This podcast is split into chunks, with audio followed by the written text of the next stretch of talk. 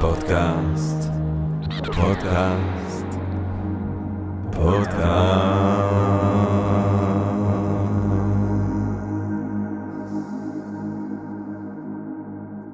טוב, גבירותיי ורבותיי, ברוכות וברוכים הבאים לפודקאסט הספרים הגדולים כאן של Think and Ring Different והמרכז האקדמי שלם. פודקאסט שמוקדש כולו לספרי המופת שעיצבו את ההיסטוריה, ההגות והתרבות האנושית המערבית בעיקרה, אה, אולי אנחנו גם נראה את העולם בהמשך. אה, אני ג'רמי פוגל, ואנחנו רוצים כמובן להתחיל עם רגע של הודעה לעצם היש, לעצם המציאות הזאת שמאפשרת לנו למרות הכל ובהינתן כל אלה, להיפגש כאן, למען הרחבת הדעת. העמקת הידע, גירוי ואולי סיפוק הסקחנות, אולי רעיון נשגב, מעורר השחאה, ככה פתאום, סתם ככה, לכולנו, ביחד ובעברית. אה, ועל הדרך אנחנו גם רוצים להגיד תודה לסקרינס, אה, פלטפורמת הידע, סקרינס, יש בינג' אחר, ולכו תראו את ההרצאות, את הסדנאות של סקרינס. אצלנו ב-Think and Read Different יש כמובן אה, הרצאות בברים ורטריטים וכיף גדול. והמרכז האקדמי שלם בירושלים, גבירותיי ורבותיי, ירושלים, בטח שמעתם על ירושלים.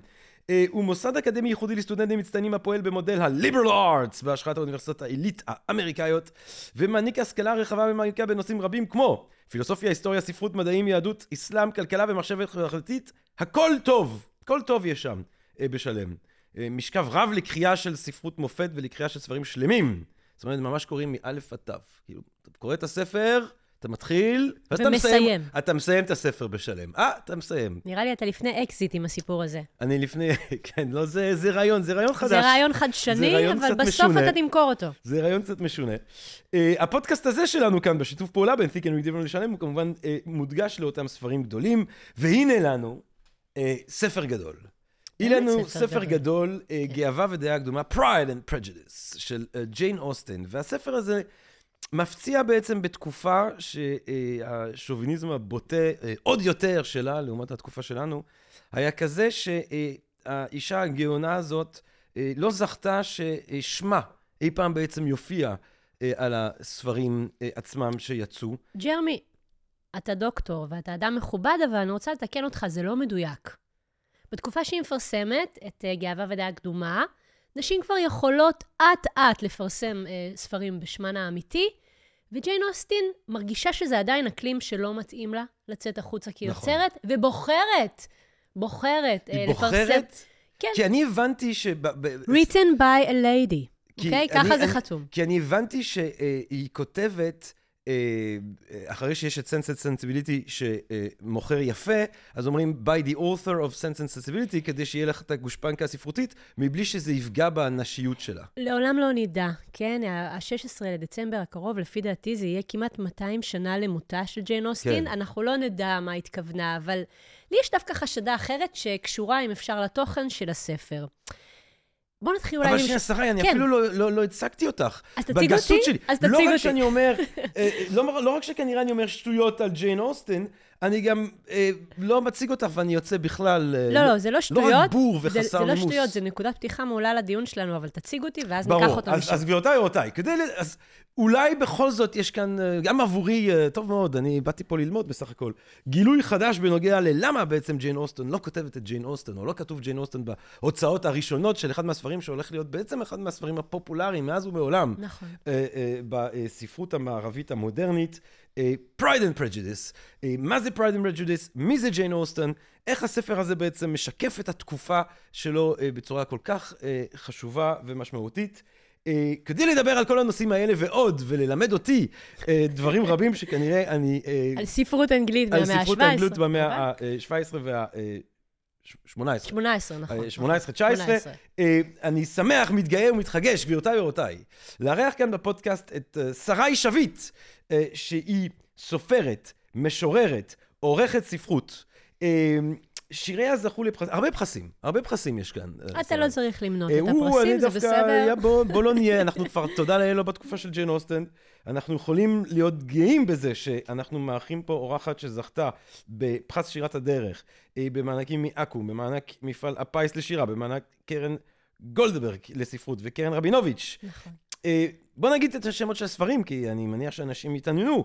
אה, ספרי הפרוזה שלך, יש לנו את ברוריה הפקות בזמור הביטן ב-2009, הכל זריז באחוזת בית ב-2012, את ספרי השירה ומה יש עוד, אחוזת בית 2014, כאב מחכים, מוסד ביאליק, ב-2020, הספר החמישי שלך, כישרון דיבור, סיפור אהבה ופואמה נרטיבית העוסקת ברומן אסור, שיצא באחוזת בית ב-2022. הכל נכון. ואנשים גם יכירו אותך מריבוי של פעילות בעולם הספרות, הנחיות אה, תוכניות, החצאות. אה, את אשת ספרות אה, בולטת, נוכחת. אני חושבת ש... אה, זה, זה, זה נורא נורא יפה איך שהצגת אותי. אני חושבת שקודם כל, לפני כל אלו, אני קוראת. את קוראת. אני קוראת אובססיבית. יפה. אמ, יש לי מין מוטו כזה, שעוד לא הוצאתי סטיקר לאוטו, אבל יום אחד גם זה יגיע, שבמקום פרוזק יש לנו את הפרוזה. וזה מסדר לי משהו בראש ברמה העמוקה. אני בטוחה שגם לך במובנים רבים.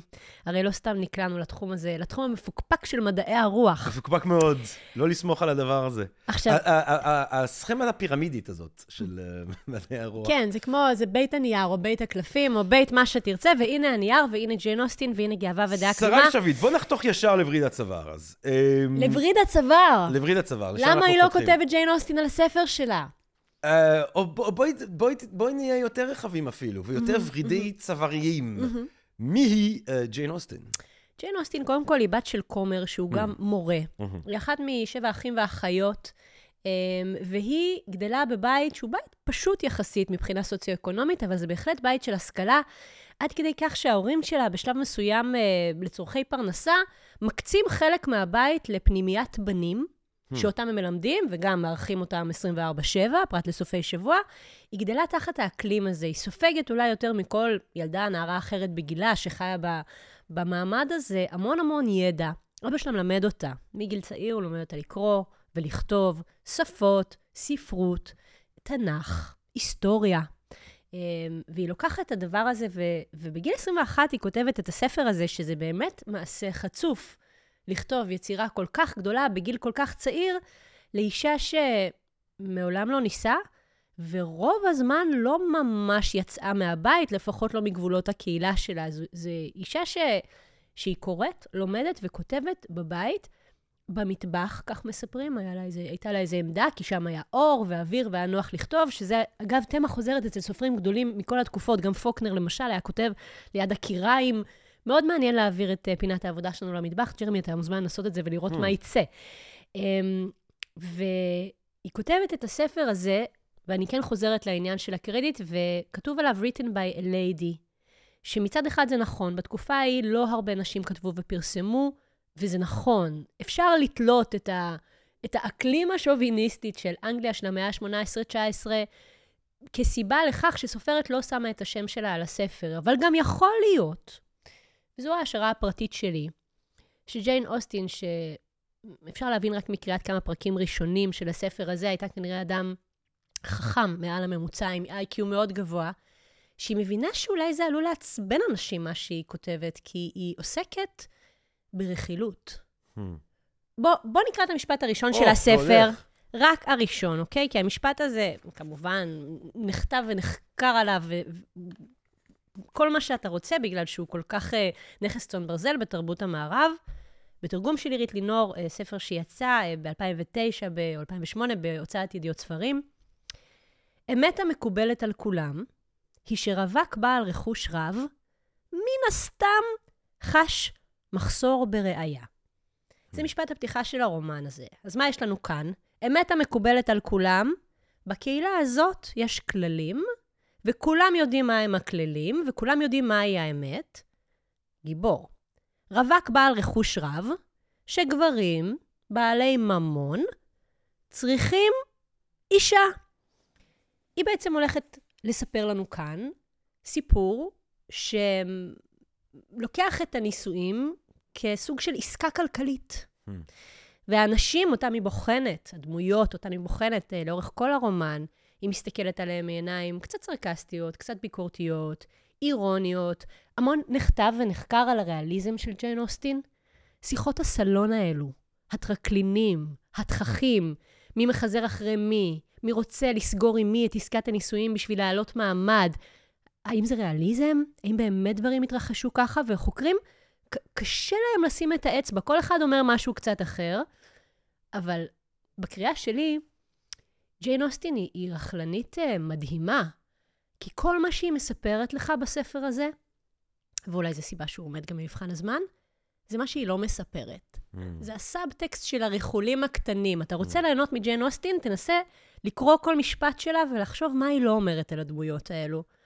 ואולי אחרי שכותבים ספר כזה וסדרת ספרים כאלו, שבעצם ביקורת על החברה שהיא חיה בה, היא גם עצמה לא משתתפת בעניין הזה, היא לא מתחתנת. Hmm. היא יושבת וכותבת וכותבת וכותבת, לא זכתה לחיים ארוכים, אבל כל חייה, באיזשהו שלב גם המשפחה שלה... מתה בגיל 41. כן, בעצם. שאפילו לאז זה, כן. זה די צעיר, היא יכלה כן. לתת עוד 15 שנה בעולם אה, מתוקן עם תרופות. כן. גם לא יודעים ממה היא בדיוק נפטרה, אולי כן. סרטן, אולי שחפת, יש כל מיני מיתולוגיות סביב המוות שלה, כי אז לא היה תיעוד רפואי כמו שיש היום.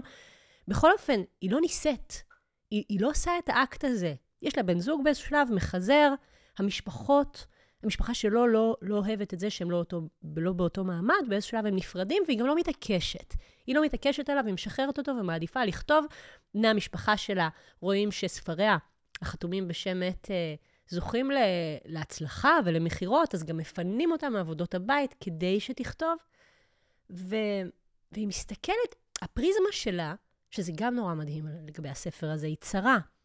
כאילו נכנסה לסלון של שניים, שלושה בתים, וזה הסטינג. זה התפאורה. אבל זה גם מעניין נורא ש, שבעצם, כאילו, אני, אם אני חושב, אה, אם אני מדמיין אה, אוטוביוגרפית, זאת אומרת, אם אני מדמיין את הסיטואציה שלה, מהמם. את, ה, את הביקורת שלה, כאילו, ברמה הכי אישית, זה התסכול הזה שכאישה, הדרך שלך לעשות את דרכך בעולם, אה, הוא להתחתן מעלה, כן? למצוא אחד מהרווקים אה, בעלי הממון. אה, ודווקא המשפט הראשון מתחיל מנקודת הזווית של הגבר. זאת אומרת, הגבר בעיניי יוצא כאן אה, לא כל כך טוב, כלומר, היא מן הסתם הרווק הזה שיש לו רכוש, צריך אישה שתשלים אותו. אין לו זהות משלו, אין לו בחירה משלו, אין לו, אולי לא תמיד הוא יכול באמת להבין אפילו למה, אבל הוא צריך האם לסגור אולי היית אומרת עסקת נישואים. אפילו שגם הוא במידה מסוימת קורבן כמו האישה מכל הסיטואציה החברתית שבה הם מוצאים את עצמם? בוא, בוא, באנגליה המאוד מעמדית הזאת? בוא ניקח את השאלה שלך ו- ונחשוב רגע, נבדוק רגע, איך ג'יין אוסטין כותבת גברים ברומן הזה, אוקיי? גם נשים, גם נשים היא קצת לועגת להם, לועגת אולי זו מילה חזקה, כי היא גם מאוד חומלת על הדמויות שלה, אבל היא בהחלט מבקרת את הגברים ברומן. דארסי, בהתחלה שהוא פוגש את אה, אליזבת, גיבורת הרומן, שאומרים שג'יין אוסטין כתבה אותה כאילו על עצמה. אני קצת מסתייגת מההבחנות האלה בין האוטוביוגרפיה שלה ל- לרומנים שלה, אני חושבת שהיא הייתה פשוט אישה מאוד יצירתית וסופרת מאוד יצירתית, אבל נניח. כן. כבר הם בגיל לא- צעיר הרי היא כותבת סיפורונים וזה, היא כבר כותבת כילדה. מגיל הנעורים, כן. כן. רומן מכתבים, וסיפורים קצרים, וסיפורים עם אחותה, אחותה מאיירת, והיא כותבת, היא... כן, אז, אז זה דווקא מחזק את הרעיון שזה, שאין שום סיבה, כאילו בגיל 21, יחסית ל... היא מנוסה. ל... ל... כן, כן. היא כאילו כבר סופרת בשלה, אוקיי? זה לא סתם מולידים כזאת יצירת uh, מופת. בקיצור, אז עניין הגברים. דארסי מגיע, הוא חבר של מר בינגלי, יש שם בעצם גברים ממעמד אחר, שמגיעים אה, לאקלים החברתי של משפחת בנט. משפחת בנט, יש רק בנות, בעיה. האב לא יכול להוריש לבנותיו את הכסף שיש למשפחה, הכסף הזה מתגלגל לאיזה צד אחר במשפחה. הוא חייב לחתן אותם גם בשביל להשיג חלק מהירושה הזאת, והוא חייב לחתן אותם בשביל לדאוג לעתיד כולם. הוא חיתן אחת בשידוך טוב, הופ, המשפחה עולה עשירון, גם האחיות האחרות התחתנו טוב, ויש לנו עתיד, אוקיי? עכשיו, היא אומרת את זה, אוסטין, כמעט out in the open, היא ממש מראה את הלחץ של האימא, גברת בנט, לחתן את הבנות שלה, בצורה שהיא היא, כאילו חושפת את, את המנגנון של איך החברה הזאת עובדת בכלל. Hmm. לנו אולי היום זה נשמע טוב, הגיוני, בתקופה ההיא רצו להתחתן בשביל כסף, אז אף אחד לא אמר את זה, והיא פשוט דרך שיחות הטרקלין והסלון מספרת את הסיפור שהרגע סיפרתי לך. ואז יש את אליזבת, שאולי בגלל זה היא בתמותה של ג'יין אוסטין, היא לא בעניין. היא מסרבת לאיזה הצעת שידוך, היא, יש לה דעות משלה, היא בתוך המכוך והטלטלים הסדורים, היא, היא, משדרת אווירה של מרד, וכמובן, אז מגיע לאקלים הזה אותו מר דרסי שהזכרתי, אותו רווק, שפגשנו במשפט הראשון, שיכול לכנס את כל ה-DNA של הרומן הזה, ובהתחלה הם לא מסתדרים עד שהם מסתדרים. עירית לינור, שתרגמה את הספר וגם כתבה לו אחרית אה, דבר מאוד מאוד אה, מאירת עיניים, מתארת את הספר הזה, ספר הבנות הראשון בהיסטוריה. Hmm. ואז בנים כמובן נורא התרעמו, כי הם גם יכולים ליהנות מג'יין אוסטין, אבל אני רוצה רגע להתכתב עם הדבר הזה. אני לא יודעת מה זה ספר בנות, ולו כי אף פעם לא הייתי בן לבדוק איך הטעם הספרותי שלי ישתנה, כן? אני מוגבלת במונח הזה. אבל זו בהחלט קומדיה רומנטית, או לפחות הבסיס של קומדיה רומנטית. שאלת טריוויה. איזו יצירה, בת זמננו נניח, פלוס מינוס 30 שנה אחורה, מבוססת, יצירה עכשווית קולנועית מבוססת על גאווה ודעה קדומה. טוב, אמרת קומדיה רומנטית. אז אתה בכיוון. אה, קולנועית, כן? אני, אני, אומנם היא מבוססת על אה, ספר, אבל בקולנוע הכרנו אותה. אה, רנה זלווגר. נכון, ברידג'ט ג'ונס. כן, יומנים של... נכון, יומנה של ברידג'ט ג'ונס, כן. אישה שלא רוצה להתחתן, כן רוצה להתחתן, עושה רשימה, מי יהיה הבעל שלי, כן. פוגשת גבר שהוא לא בשפה שלה, לא בדיאלקט שלה, לא במעמד שלה, קומדיה, קומדיה רומנטית של טעויות עד להפי אנד. העלילה אצל אוסטין היא יותר מורכבת מזה, בלי להעליב כמובן את ברידג'ט ג'ונס, לא מתווכחים עם הצלחה כל כך... אם את שומעת אותנו... אל תעלבי. איזה מוזיקאי ישראלי כתב אה, שיר אהבה לרנה זלווינגר? אה, אה, זה אחרי הסרט, הורוביץ, הוא כתב את זה לפי דעתי אחרי הסרט, על רנה, כן, אחרי כן. הסרט הזה, שבעצם עשה אותה... רנה, אם את שומעת אותנו, רנה. אז מישהו בישראל כתב שיר אהבה, כן. בטוח יודעת מזה, נכון? אני צריך לשאול את אריאל, זה היה לפני עידן הרשתות החברתיות, אבל אין סיכוי שאתה עושה כזה מעשה ולא פונה לסוכן שלה, נכון? אני חושב שיש לי, אני אשאל אותו. סתם, מעניין, תגיד, שלחת פעם לרנה את השיר? כן, כן. לג'יין אוסטין אנחנו לא יכולים לשלוח, כן? אולי לעולם הבא, את כל המחוות האינסופיות שנעשו כן. לספרים שלה ולספר הזה בפרט, אה, אבל בספר הזה יש פה בהחלט ביקורת על איך שהחברה הזאת מתנהלת, כי מה קורה לאישה שלא רוצה להתחתן עם מי שאומרים לה, או מי שהיא צריכה בשביל להתחתן עם משפחתה, או שהמעמד שמגיע בחור, מחזר, בעל פוטנציאלי, מביא איתו דיאלקט שהיא לא מאמינה בו, תפיסת עולם שהיא לא מאמינה בה, המון המון אה, מיזוגניה שקטה. זה לא ממש שנאת נשים, זה יותר באמת אמונה שנשים הן פחות. זה נורא מעניין לקרוא את איך הגברים ברומן הזה מדברים, בידיעה שכתבה את הספר הזה אישה. Hmm.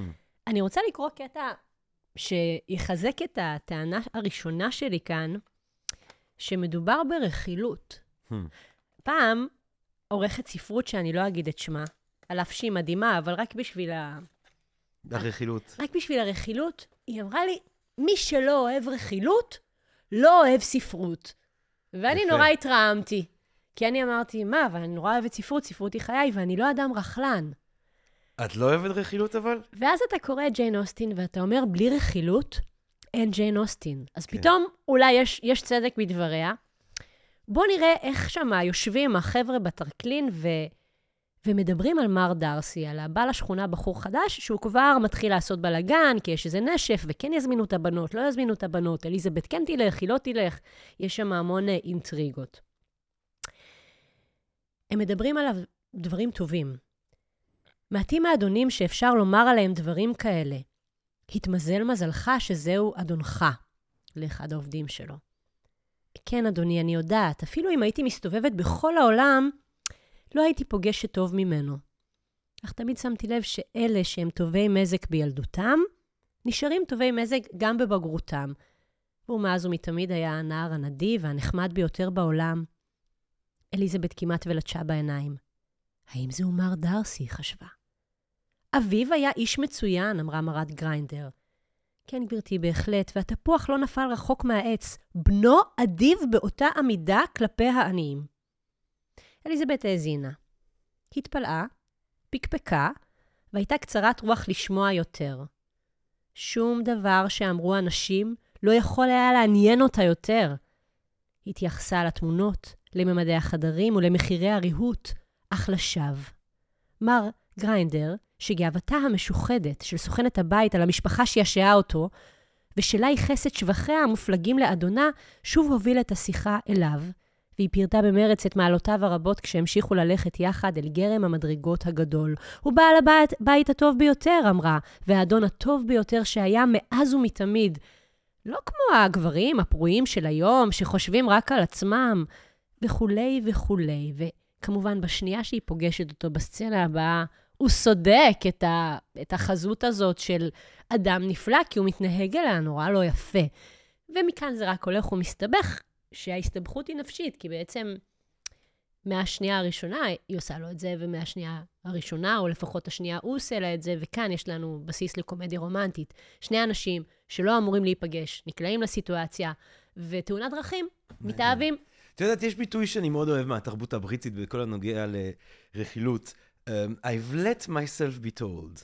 Mm, אני מאוד אוהב את זה, כי זה כאילו... פסיבי. כן, אני הרשיתי שיאמרו לי. זאת אומרת, אני לא ברמה שאני שומע רכילות, אבל הרשיתי שיאמרו לי ש... אה, אבל אני חושב על, על מה שאת אומרת, על הביקורת הזאת של... אה, על, על המורכבויות שנובעות ממוסד הנישואים כמוסד שבא בעצם להסדיר אה, עניינים מעמדיים בתוך תרבות שהיא נורא מעמדית, כן. כמו זאת של בריטניה. היא מעמדית, מעמדית הישרדותית, כלומר, על פי המעמד שלך יישק דבר. כן, על פי המעמד שלך כן. אתה תתחתן, כן. העיר שבה תגור, ההשכלה שתקבל, האוכל שיהיה או לא יהיה לך על השולחן. זה אה, מעמד- מע- מעמדיות שהיא עד המוות. ומן הסתם ש- שאנחנו, אולי, ואני אומר אנחנו, זה חלקים מסוימים בתוך החברה הישראלית, כי יש בעולמות מסורתיים תפיסות שונות, או בעולמות שונות תפיסות שונות של, של מה החתונה באה לעשות, אבל אני הייתי אומר שבאופן רחב, נגיד באנגליה של היום, נגיד בתרבות המערבית של היום, יש תפיסה שיותר ממוקדת אה, אהבה. את אמורה להתאהב, את אמורה להתחתן מתוך אהבה, תפיסה שיותר רומנטית, שאני לא יודע עד כמה היא יותר פשוטה. יכול להיות שהחתונה כמוסד אה, מעמדי, בוא נדבר אה, על הכתר. אתה פה בפיל בחדר, בוא כן, נדבר על הכתר, כן. הסדרה שכולם רואים, נגיד. אנחנו כבר בעונה ארבע עכשיו לפי דעתי, כן.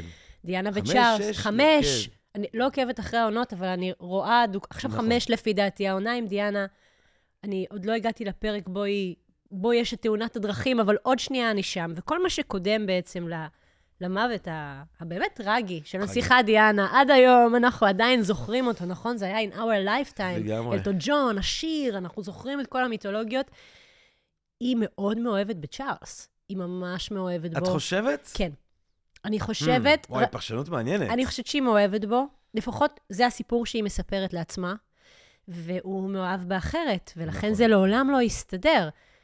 אנגליה, עיני אנגליה ועיני העולם נשואות אליהם על מנת שיצליחו, שיהיו הזוג הזה מהפרי טייל, בעוד הם בעסקה כלכלית מדהימה. ג'יין אוסטין הייתה עושה מזה, וואו, היא הייתה עושה מזה פרליני מה, מה, מהסיפור שלהם, ומאיך שהם נוקמים אחד בשני ובוגדים אחד בשני מעוד בחינות שהם לא רק הב- הבגידה הגופנית. אני חושבת שג'יין אוסטין, אהבה לא עניינה אותה שהיא Mm. כתבה. עניין אותה למפות בהמהום גיגלינגי כזה, מאוד אנגלי, את המפה החברתית, ולנסות לתת איזושהי, כנראה, תגובת נגד למקומה של האישה בתוך זה. האהבה היא, האהבה היא לאנשים שלא מבינים. היא מדברת פה על כסף, היא מדברת פה על מעמדות, היא מדברת פה על הישרדות, היא מדברת פה על מבנה משפחתי. האינטרסים, לכל גיבור וגיבורה כאן ברומן יש רצון מובהק נמוך. רצון ל- לסדר את העיל ההוא, לנקום בעול הזה. כלומר, אהבה כן, יש שם בסוף סיפור אהבה, אבל הוא בכלל לא העיקר. איך, איך את, אה, תני לי דוגמה של איך הסיפור הזה של, אה, בתור גא, גא, גאווה ודעה קדומה, הביקורת שלה כלפי המקום אה, החונק, החנוק שיש לאישה בתוך משחק המעמדות הזה. קודם כל, נורא מעניין להתייחס לשם הספר שעוד לא דיברנו עליו. נכון. גאווה ודעה קדומה. Pride and Prejudice. אנשים, אתם, אמנם זה ציטוט שלקוח מספר אחר בין אותה תקופה, ואת הספר הוא אני לא מכירה, אבל פרשנותי כקוראת ממוצעת, סתם אחת. אתה שם על הספר הזה מילים של אגו. גאווה, חטא הגאווה, דבר ראשון שקופץ. דעה קדומה, משהו שלילי, אתה לא רואה את האנשים או את המציאות או את המעמדות כפי שהם. קודם כל, היא אומרת, people, something is wrong here באיך שאתם תופסים את החברה האנגלית. לא ככה היא באמת מתנהלת, או לא ככה היא חייבת להתנהל. אני חושבת ש... לא הבנתי, זאת אומרת, את חושבת שכשהיא אומרת Pride and Prejudice, היא אומרת, החברה הזאת מתנהלת על בסיס Pride and Prejudice? אני חושבת שכן. זאת אומרת, זה עניין של גאווה ושל דעות קדומה כלפי... כן, יש, באמת לה, יש לה, עניין בין-מעמדי? לגיבורים דעות קדומות על אנשים כן. שלא במעמד שלהם. כן. ועל, ועל פי זה יישק דבר. גם בחיים שלה עצמה. הזכרתי את אותו פרקליט, בן זוג, שהיה לה לכמה חודשים, שנים, אנחנו לא ממש יודעים. בסופו של דבר הקשר נגמר, כי היא הייתה בת של כומר פשוטה, סופרת או לא סופרת, אז היא לא הייתה אוסטין הגדולה, היא עסקה בכתיבה, כן. והוא בא מכסף. זה לא הסתדר. זה גם, אתה יודע, אני חושב נגיד על אמ, עוד אה, בס- אה, ספר אנגלי גדול שחוקר את העניין המעמדי באוליבר טוויסט, Mm. אז מצד אחד יש כאילו רגישות לגורל המר של העוני, מצד שני, הב- כאילו הדרמה שם זה שילד שכאילו מיועד לחיים אה, שהם רעים, אה, ראויים מבחינה סוציו-אקונומית, נקלע למצב של העוני, אולי פחות אה, העוני כגורל של עניים. אני חושבת שאם אה, גאווה ודעה קדומה זה נגיד קומדיה רומנטית, אז אוליבר טוויסט זה קומדיה שחורה. כן. זה, אין שם פסקה לא מלאת אירוניה וציניות כלפי העניין המעמדי, מאנשים שמרעיבים ילדים, צדים ילדים, אה, הופכים ילדים לעבדים שמנקים ערובות. כן. אוליבר טוויסט, אין לו שום סיכוי. מהפרק הראשון ועד לפרק האחרון בספר הזה, אין לו באמת סיכוי לגורל טוב. החיים, החברה הדורסנית המעמדית, גם לילד היא לא תיתן, גם ילד היא תהרוג או לא תיתן לו את הצ'אנס לסבוע בתוך המערך הקיים, אין לך אפשרות לזוז. זה קצת מזכיר את איך שהיום אנשים ערביים מדברים על התפיסות של הקאסטות בהודו. כן. מה תעשה? נולדת לקסטה שלא אוכלת ביצים ואסור לך להתחתן ביום הזה עם ההיא, אין מה לעשות. אתה לא, לא תעבור מעמד כל כך בקלות. ו, ואם ניקח את כל זה לעכשיו, כי מה יותר מעניין מעצמנו? חצופים אנחנו מתקופתנו. ג'יין אני- אוסטן. נכון, מאוד, אבל היום, בישראל של היום, קל לעבור מעמד? גם היום יש מעמדות. וזה רק מחריף. יש עשירים ויש עניים, נכון? ו- וגם אצל הדתיים יש מעמדות מאוד ברורים, וגם שם הכסף מדבר. ובטח ובטח בצד החילוני הקפיטליסטי. אני אומרת, אולי היא דיברה על משהו שהוא יותר אוניברסלי. לא, אני אני חושב שמשחק החתונה המעמדי הוא דווקא אה, אה, בקטע של להתחתן למשפחה יותר מיוחסת, למשל בעולם החרדי. אה, אתה יודע, אתה מתחתן עם בן של רב, אתה מתחתן עם... זה, אה, זה שווה משהו, באמת העולם נכון? היהודי באופן אה, מסורתי מאוד. מתעדף את העילוי. ב- כאילו, ברמ- אתה רוצה להביא למשפחה שלך לא בהכרח את הכסף, אלא את העילוי, את התלמיד הלמדני. ברמת. המגבעת שאתה חובש לחתונה, יש שם, יש שם כן, עניינים של כסף כן, ומעמדות. נתקלתי לא מזמן בסדרה ב-yes, סדרת ריאליטי, שפשוט זיפזפתי והגעתי לזה במקרה ולא האמנתי למראה עיניי. השם של זה, אני בטח לא מדייקת בשם של זה, אבל זה כנראה משהו עם המילה רווק, איך להשיג רווק, או... לא, סליחה, חיזור תקופתי. Hmm. חיזור תקופתי. זה כמו קחי אותי שרון, אתה זוכר? רווקה אחת, מלא מחזרים, כל פרק היא בוחרת מישהו, אף אחד, עולים לגמר, בסוף מתחתנת עם... בסוף הם נהיים פליטי ריאליטי כאלה שאמורים להתחתן ו- ולנצח את הריאליטי ולהחזיק את האהבה הזאת, אה, הפוטוגנית של, ה- של הפריים טיים גם במציאות. בחיזור תקופתי זה בדיוק אותו פורמט, רק כל הגינונים, התלבושות, הבגדים, הסטינג, איפה שזה מצולם, המאה ה-18. Hmm. אחוזות, גברים בטייץ, נשים עם החוק, כזה. הסתכלתי על זה ואמרתי, על זה בדיוק ג'ין אוסטין כתבה. היא כתבה על חיזור שהוא כולו עניין של פריים טיים, איך אנחנו נראים מבחוץ. משחק, אוקיי? משחק שצריך לנצח בו. זה כאילו, פורמט הריאליטי הדהים אותי שפתאום מישהו העלה בדעתו, כנראה לא סתם, להגיד בוא נעשה קחי אותי שרון, אבל בוא נשים את זה ב setting של רומן של ג'יין אוסטין, ופתאום הדבר מאוד התאים.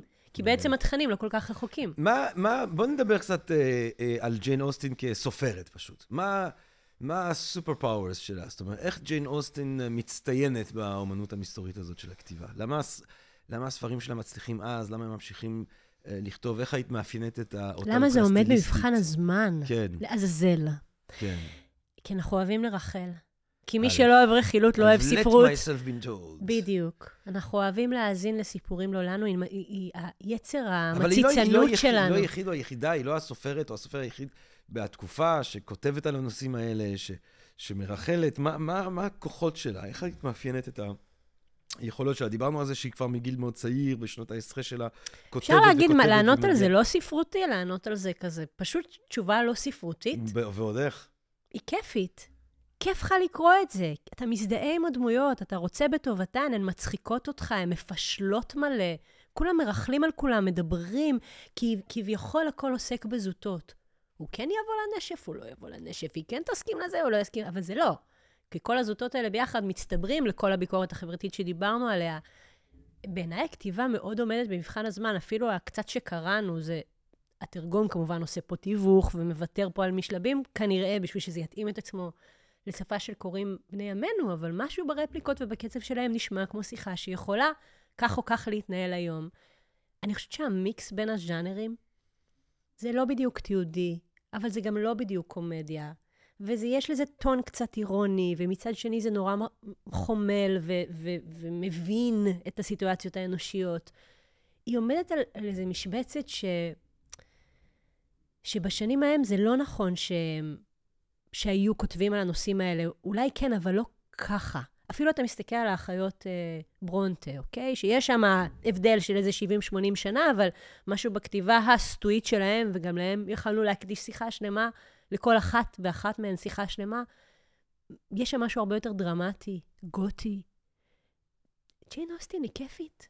היא פשוט, it's all about fun, גם אם היא לא התכוונה לכך, כי לעולם לא נדע למה היא התכוונה באמת, אבל התוצאה היא שאתה קורא את הספר הזה בשעתיים, ואתה אומר, איזה כיף היה, ברידג'י ג'ונסלי. Hmm. הנה, אפקט ברידג'י ג'ונסלי עובד. Hmm. כיפי, בחורה שאני יכולה להזדהות איתה, בעיות שיש לכל אחד, חיפושי אהבה, מעמדות, קומי. הרי אנשים לפעמים שוכחים שלא חייבים לסבול בקריאה. כן, לא חייבים. זה, התפיסות הנוצריות הימי ביניימיות האלה קצת לא חייבים, אפשר, אפשר, כאילו, כן, אפשר, כן. זה, זה קורה, כן. אבל לא חייבים. זה משהו ש... לא, אבל חשוב, את אומרת משהו חשוב, כי באמת, אני חושב ש... התפיסה, הסלידה מההנאה, שהיא אה, מאוד יסודית בתרבות. במידה מסוימת יהודית, אבל בעיקר נוצרית אה, ובעיקר ימי ביניימית, אה, הרעיון של הנאה כדבר שלילי, ולכן כל דבר שהוא נשגב צריך בעצם להיות כבד או משעמם או נוקשה באיזשהו אופן. כן. אה, זה משהו שראוי אה, שנשתחרר ממנו, איפה שאנחנו לא מוצאים את הדבר הזה, בעיניי לפחות. אני אומרת שכן, כלומר, הנה, זה, זה גם יכולה להיות ספרות טובה, והיא גם יכולה להיות מאוד מענגת, וזה בסדר. לא צריך להרגיש אשמה שאנחנו נהנים לקרוא שירים של יהודה עמיחי. Mm. לא צריך להרגיש אשמה. Mm. נכון, לא מזמן היה את העניין עם שלמה ארצי? שסלחו לשלמה ארצי אה, קולקטיבי. שסולחים, סולחים. סולחים לו על זה שהוא נולד.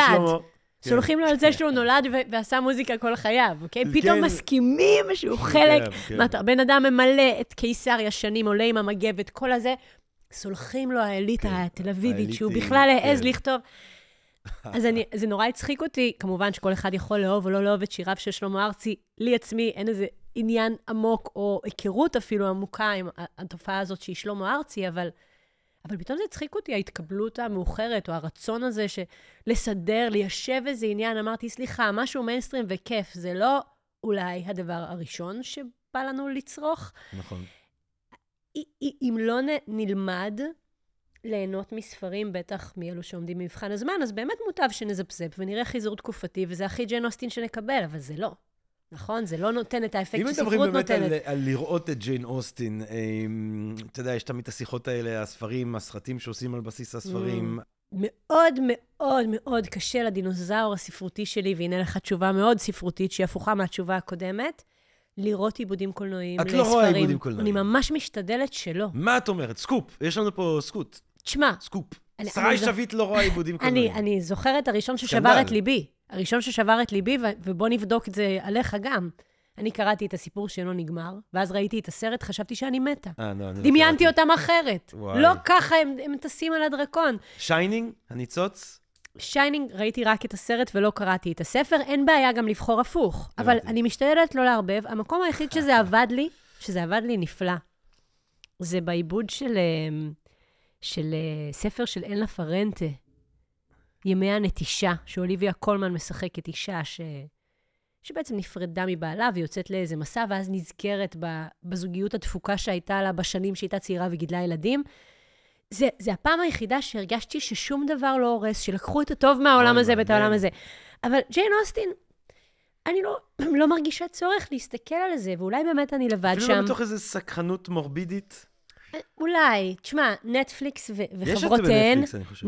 נטפליקס וחברותיהן, אוקיי? שזה HBO וכל הפלטפורמות, מקדישות המון זמן ומחשבה לעיבודים של ספרים מהתקופה הזאת. כן. ב-BBC פעם, זה סיפור אמיתי, היום כבר אין את המחלקה הזאת, אבל היא פעלה עד תחילת שנות האלפיים כמעט, הייתה מחלקה שהייתה אחראית לעיבודי ג'יין אוסטין. כלומר, משה האנגלי היה קם בבוקר לעבודה, מחתים כרטיס ב-BBC ואמר, איזה ספר אני הולך לפתח? מי שילמו לאנשים שזה מה שהם יעשו בחיים שלהם, מעניין. שזה מדהים, מעניין. מרוב שהדבר הזה היה מבוקש ופופולרי.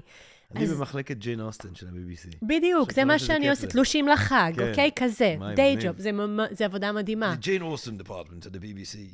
אה, אבל תחשוב, תחשוב כמה ביקוש יש לזה, שמקצים. מחלקה שלמה רק לעבד. וואי, אני רוצה להיות במחלקת אה, יונה וולך של אה, התאגיד. איך זה יהיה? מה- יראו שם? זה? סופר מעניין. לא יודע. מניפות, נפתחות. נעשה סמים. סמים.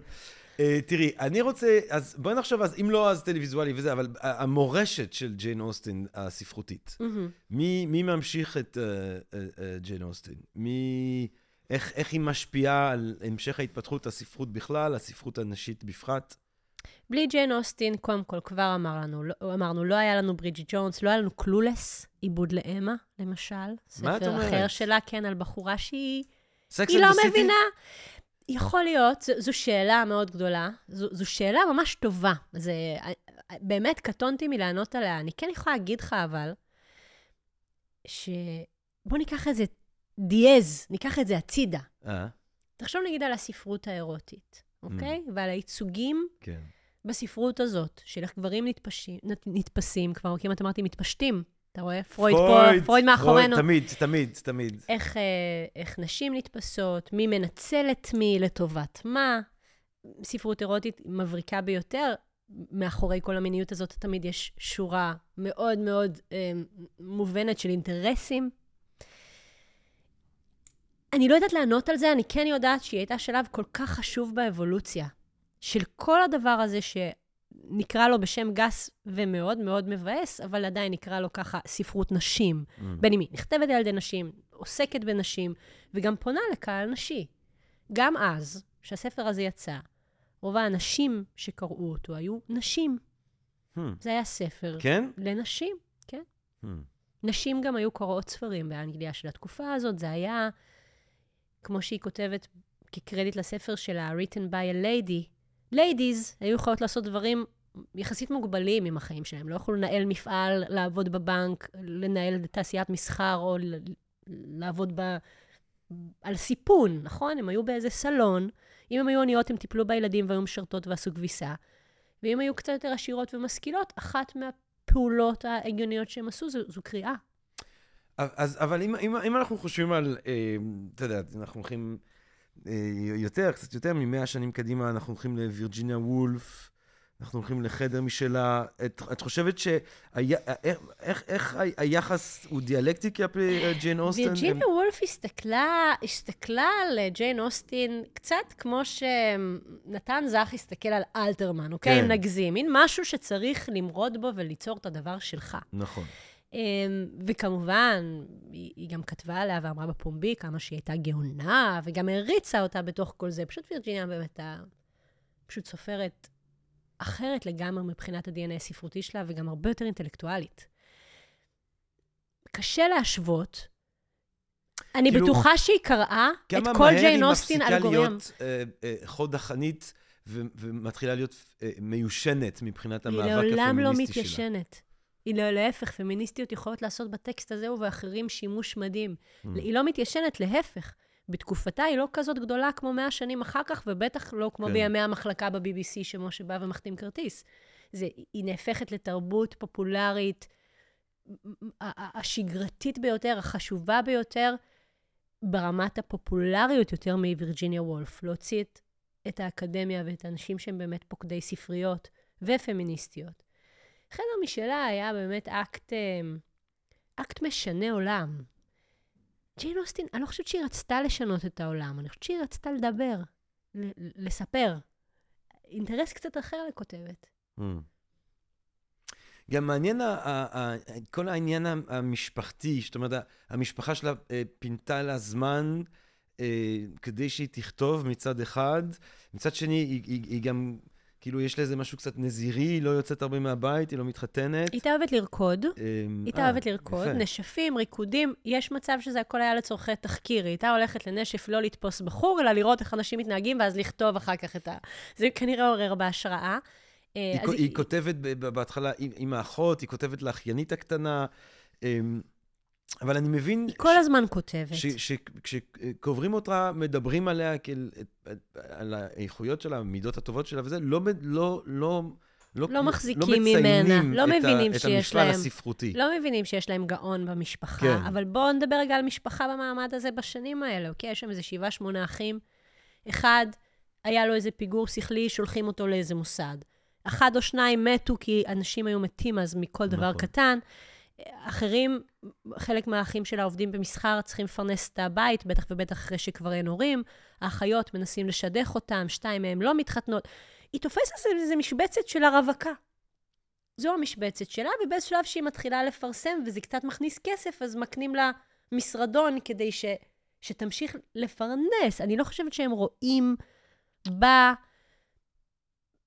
סופרת גדולה שעכשיו צריך להתגייס, כי לא היה את הדבר הזה אז עדיין, אוקיי? של זה, הסופרת. של הסופר. אפילו לא אצל הרוסים, שאשתו של דוסטויבסקי אומרת לו, תשתה, אני, אני אכתוב לך, תכתיב לי, רק תכתוב, בוא, אני, אני אפרנס אותנו. זה עוד לא היה הדבר הזה. אני חושבת שהם לא אומרת, ידעו. בכלל או, או בגלל שהיא אישה? גם וגם. כן. ב- קודם וקודם, דבר ראשון, בגלל שהיא אישה. וגם כי אלו חיים מאוד היש- הישרדותיים. לנו נדמה שאנחנו בהישרדות. כי אנחנו במציאות הבאמת היפר-ריאליסטית, אפוקליפטית כאן, אבל במובנים רבים נדמה לנו שאנחנו בהישרדות. יש לנו המון פריבי... פריבילגיות שלפני 200-300 שנה, החיים היו באמת הרבה יותר קשים במובנים ההישרדותיים. כן. של מה תאכל והאם תשרוד את השפעת. כן. וואי, מעניין. את רואה בספרות העכשווית אה, מישהי שממשיכה אה, בצורה מובהקת את הקו הג'יין אוסטיני? זו שאלה מהממת. לא חשבתי על זה אף פעם. אולי בגלל שכמו שהייתי שואלת אותך, ג'רמי, תגיד, מי עכשיו במוזיקאים של היום הוא הדייוויד בואי הבא? נכון? זה מין, אוקיי, לקחת את זמר השנה, זמרת השנה, להקת השנה של כל השנים, דיוויד בואי, וניסית למצוא... זה, זה קשה שנייה בכלל לחשוב על זה בפריזמה הזאת, ובכל זאת אני אענה לך, נדמה לי שמכל הסופרות העכשוויות הייתי מסמנת את נועה ידלין, שהיא Mm. כישרון בפני עצמו, כמי שיש לה איזה טון אירוני, ספקני, מעט לגלגני, לתפוס את המקומות שה, שהחדר מפשל בשיחה, שהפוליטיקלי קורקט זז ופתאום האמת יוצאת, והיא גם סופרת די בודדה מהחמש או ארבע סופרות שיש היום שכותבות מצחיק. אז אני חושבת ש, שהיא איכשהו גם אוהבת להתייחס למצבים חברתיים בכל הספרים שלה, וגם יש לה איזה טון שהוא, שהוא נגיד מתכתב במובן מסוים, על אף שזה כמובן לא דומה, וזה יצירה אחרת לגמרי, אבל אני לא אתפלא אם נגיד נועה ידלין יש לה המון מה לומר, נגיד על גאה ודעה קדומה, אם, אם זה לא עבר שם ב, בספרייה שלה בצורה עמוקה. אה, שרי שביט, אולי נסיים ונשמע את ג'יין אוסטן. יאללה, בוא נשמע את זה. אה, תבחרי לנו איזה פסקה או איזה קטע ש... נכון, בוא, בוא נבחר איזה קטע. אולי קטע רומנטי? או... אולי קצת מהסוף, נבחר מהסוף. הנה. שיחה בין השניים, כבר, כבר אחרי שהם קצת מודים שהם התאהבו, ועכשיו אפשר לומר את האמת. מה תחשבי על יוהרתי? האמנתי שאת מייחלת ומצפה לחיזוריי. נימוסיי היו קלוקלים בהחלט, אך לא בכוונה, דע לך. מעולם לא התכוונתי להוליך אותך שולל, אך לעתים קרובות רגשותיי הם מורי דרך גרועים. כמה שנאת אותי ודאי אחרי אותו ערב. שנאתי אותך? אולי כעסתי בתחילה, אחת מהרה הופנה הכעס לכיוון הנכון. אני כמעט חוששת לשאול מה חשבת עליי כשנפגשנו בפעם הראשונה. האם האשמת אותי על בואי? בהחלט לא. לא הרגשתי דבר מלבד הפתעה. והם ממשיכים וממשיכים וממשיכים, ובסופו של דבר, אחרי שהם מסיימים לדבר, פה יש קטע מאוד מצחיק, אני הופתעתי, לא, אני הופתעתי, לא, לי היה נדמה שאת מפתיעה אותי. הם... ההפתעה ש... שהצד השני בכלל מעוניין, והם קצת מודים, מודים שהם בעצם מההתחלה היו בחיזור. יש כאן רגע נורא נורא יפה, שהוא, שהוא רגע יפה בכל רומן, לא רק אצל ג'יין אוסטין ולא רק ברומנים תקופתיים, הרגע של הווידוי. שהגיבורים פתאום מסירים את הלוט מעל הפרסונה של עצמם ואומרים איך הם באמת מרגישים. וזה רגע יפה, זה הרגע הברידג'י ג'ונסי. שעכשיו אתה אומר, הנה הקתרדיס, בשביל זה נשארתי לצפות עד הדקה הזאת בסרט, בשביל שבסוף I get my kiss. הם לא מתנשקים בספר הזה, ובגרסאות הקולנועיות של הספר הזה, כמובן שכן. אה, אז את כן uh, הצצת. לא, אני רק קראתי בסוף. ושמעתי, וזה עוד סיבה לא להסתכל על זה בכלל. I've let myself been told. בדיוק. גבירותיי ורבותיי, ג'יין אוסטין, uh, גאווה ודעה קדומה, עוד אחד מהספרים שאפשר uh, לקרוא וללמוד uh, בשלם. Uh, ודרכך בעיקר, שרי שביט, אני מה זה מודה לך שהיית איתנו ושיתפת uh, בכזאת נדיבות וחדווה ושמחת חיים מהחוכמה שלך, מהאהבה שלך לספרות, מהתשוקה שלך לספרות. אה, תמשיכי, תמשיכי. אה, תודה רבה, ג'רמי. אני מזכירה לכולם, וגם לך, במקום פרוזק, פרוזה. זה ממש, פרוזק, זה הסטיקר. זה לא סותר אחד את השני. כל, כל מה שעובד. כל מה שעובד. כל מה שעובד. Whatever gets you through the night, כמו שאומר לנון. תודה רבה לך, תודה רבה לך, תודה רבה לכם, גבירותיי ורבותיי, הקהל הקדוש שלנו כאן בפודקאסט של הספרים הגדולים של Think and Read Different ומכון שלם. מקווה שנהנתם מהפרק הזה, מהפרקים שבעזרת השם עוד נקליט מאלה שכבר הקלטנו. כאמור, מאלה שבעזרת השם עוד נקליט, חוזר על עצמי, ומה אני אגיד לכם בינתיים? אה, רק אה, קומדיה, רומנטיקה, הצלחה מעמדית. כאילו שכל אחד יגיע למעמד שהוא מייחל להגיע אליו. ובהצלחה. אה, ואהבה רבה. תודה רבה לכם, ונשתמע. תודה רבה. פודקאסט, פודקאסט, פודקאסט.